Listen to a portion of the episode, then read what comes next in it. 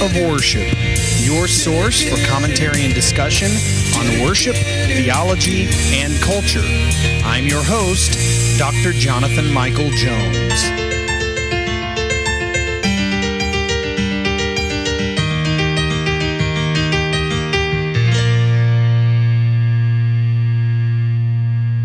Hello and welcome to the Active Worship Podcast. Thank you for being with me again today. And we have made it into the 80s.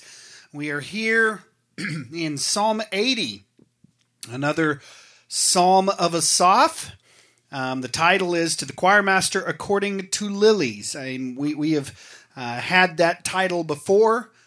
Um, that would have been the musical tune or instruction for the congregation. And it says a testimony of Asaph, a psalm. this is uh, in our English versions, many uh, might title it Restore Us, O God.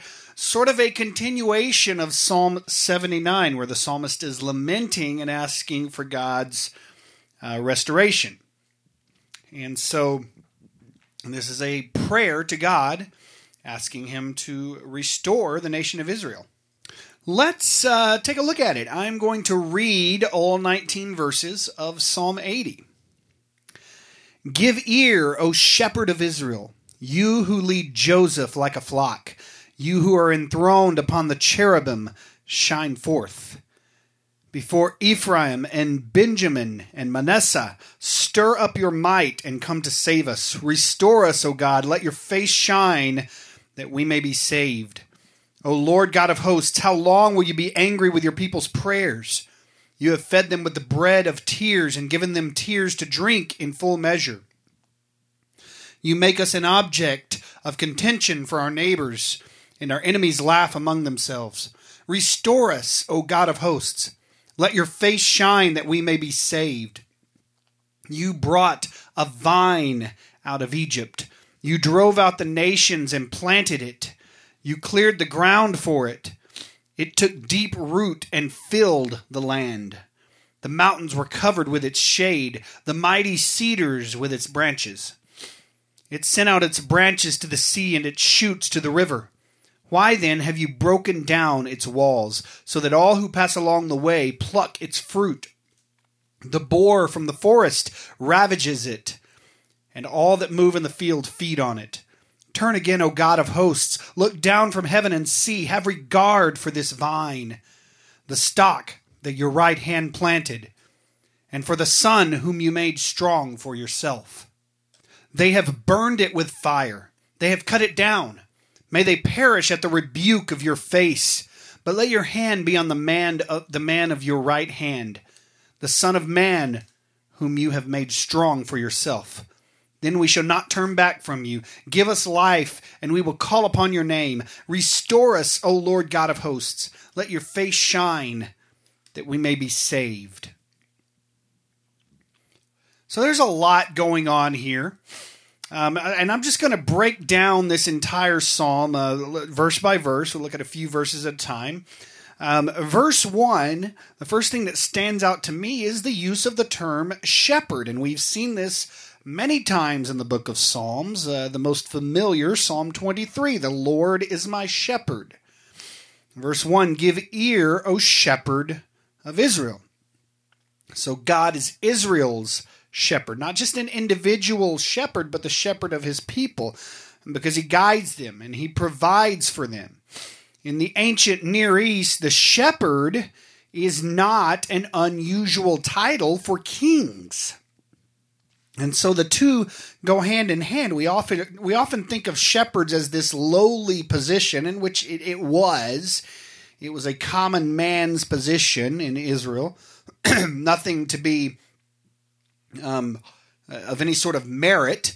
Uh, the shepherd was a lowly position, a pauper's position, even.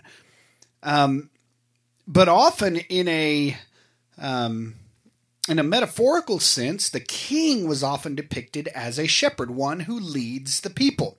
And in the same manner here, God is the shepherd of Israel because he leads and guides them. And then he says, he goes on speaking of God and gives him a different title. He says, You who are enthroned upon the cherubim shine forth. Uh, the first thing that stands out to me here is the use of the title, You who are enthroned on the cherubim. What a creative way to refer to God. And I wish sometimes in our corporate worship experiences or even in our corporate prayers, we would use the expanse of our language to refer to God. It doesn't have to just be Father God or Dear God. That is, we, we can use the expanse of our language. O blessed Holy One. O God of our fathers. I mean, there are many titles we can give to God to uh, relate to what we are praying. And the, and the um, psalmist here, speaking of God who leads and guides them, goes even further and he says, You are the one who is, who is enthroned upon the cherubim. So the cherubim, uh, above the ark of the covenant in the most holy place of the temple, the wings of the cherubim were stretched out over God's throne. You see this in Exodus 25 22.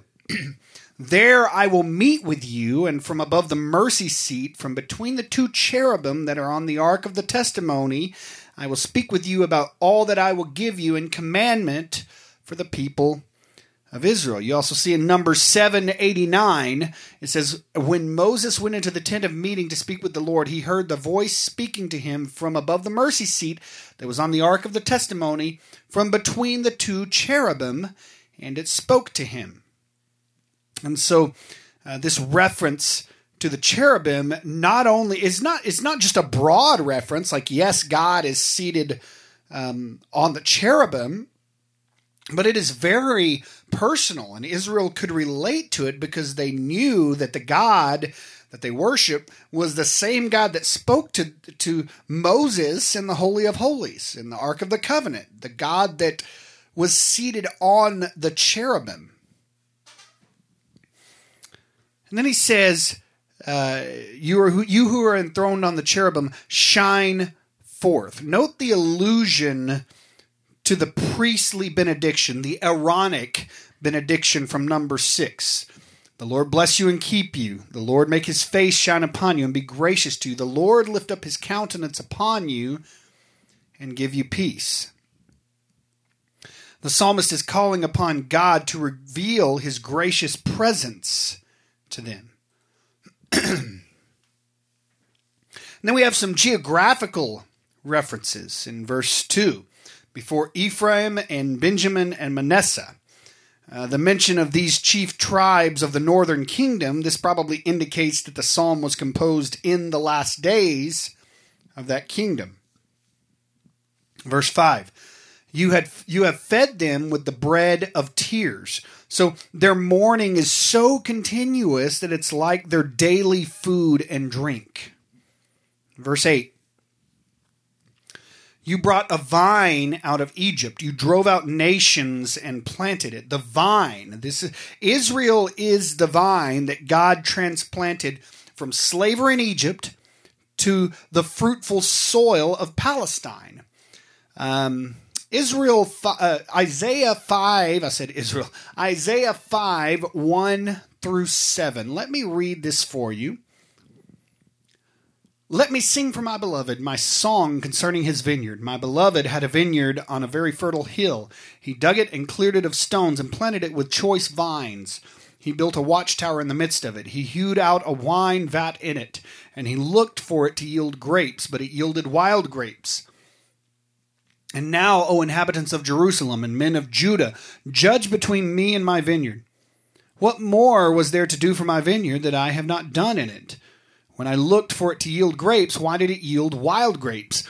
And now I will tell you what I will do to my vineyard. I will remove its hedge, and it shall be devoured.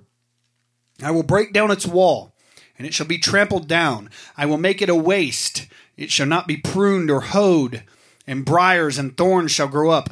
I will also command the clouds that they rain no rain upon it. For the vineyard of the Lord of hosts is the house of Israel, and the men of Judah are his pleasant planting. And he looked for justice, but behold, bloodshed, for righteousness, but behold, an outcry. So, Israel is this vine. He says in, in verse 10, um, sorry, verse 8, you brought out a vine out of Egypt. So Israel is the vine. And he says, You drove out the nations and planted it. Now compare that with John 15, verses 1 and 2, where Jesus says, I am the true vine, and my Father is the vine dresser. Every branch in me that does not bear fruit, he takes away, and every branch that does not bear fruit, he prunes that it may bear more fruit. So, what is the purpose of God allowing this turmoil to happen in Israel? It is so that his will can be accomplished, so that more fruit can come of his, his vine, Israel. Verse 10 The mountains were covered with its shade. So the lowly vine became so great through the blessing of God that the mountains and the giant cedars were covered in its shadow. Listen to this Luke 13 19. It is like a grain of mustard seed that a man took and sowed in his garden, and it grew and became a tree, and the birds of the air made nests in its branches. So he's talking about the vine, which is Israel, coming out of Egypt. And he says, You drove out the nations and planted it. And then in verse 9, you cleared the ground for it. It took deep root and filled the land. And then in verse 10, the mountains were covered with its shade, the mighty cedars with its branches.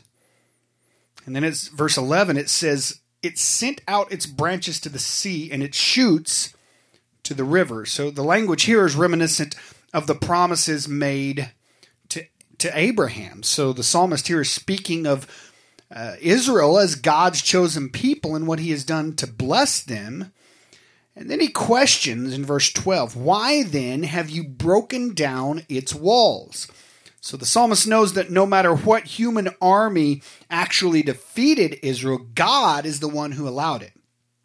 God seemed to be turning his back on the people that he had created and on the people that he chose. And we obviously know the answer it's because of their rebellion and their continuous rebellious hearts. And I've mentioned this before that Israel seemed to repent, God restored them, and then at some point they went back, right back to what they were doing before. It led them right down the same path. You figured they would learn, but they didn't. Verse 17. But let your hand be on the man of your right hand, the Son of Man, whom you have made strong for yourself. And uh, this reference probably to Israel, uh, but I think it's also to the Davidic king and ultimately to the Messiah. Keep in mind, Scripture is a meta narrative, and so this the text of the Old Testament um, is not disconnected from prophetic texts, even in the Psalms, um, because all of Scripture revolves around the story of Jesus Christ. And so this is probably a reference not only to Israel, but also to the Davidic king and to the Messiah. And so then the psalmist ends in verse 19. He says, Restore us, O Lord God of hosts, let your face shine. Again, reminiscent of the Aaronic benediction. He says, Let your face shine that we may be saved. So uh, this psalm and Psalm 79 that we just covered, um, it's as if the people of Israel had reached their rope's end. They, they had hit rock bottom and they had nowhere else to go. And sometimes that's the best place for us to be. It's when our pride is dismantled when we hit rock bottom. That's that's what it takes for some of us. As I mentioned, the DC Talk song. Some people have to learn the hard way. Um, it's better if we don't have to learn that way, but some of us do. And Israel certainly had to learn that way. And so they are crying out here. The psalmist is crying out for God to restore Israel. And so I have once again set this in a minor key uh, as a plea to God for restoration. Uh, so here is Psalm 80 set to music. Thank you for listening today to the Active Worship Podcast. This is Dr. Jonathan Michael Jones.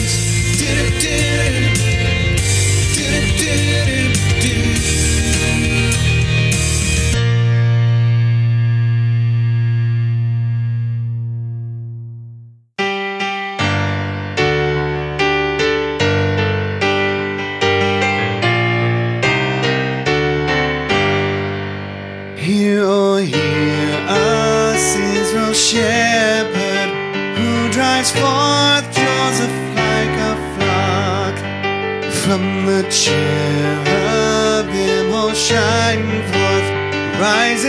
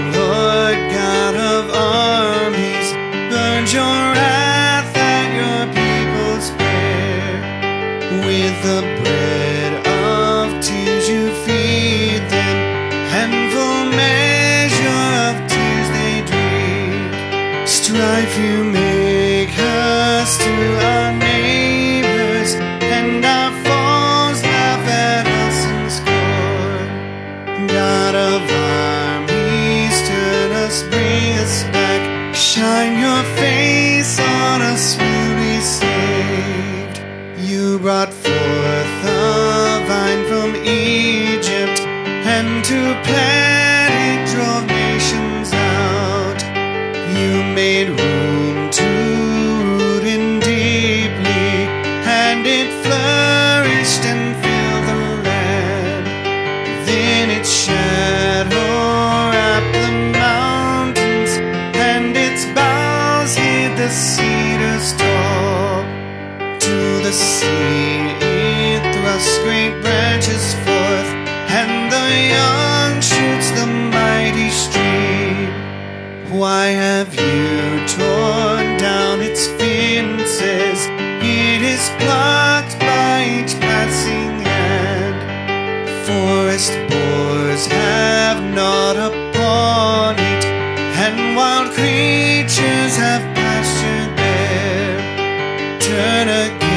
and god of armies, look from heaven raise it this your ride So uphold what your right handed plant and the son you raise up. It is burned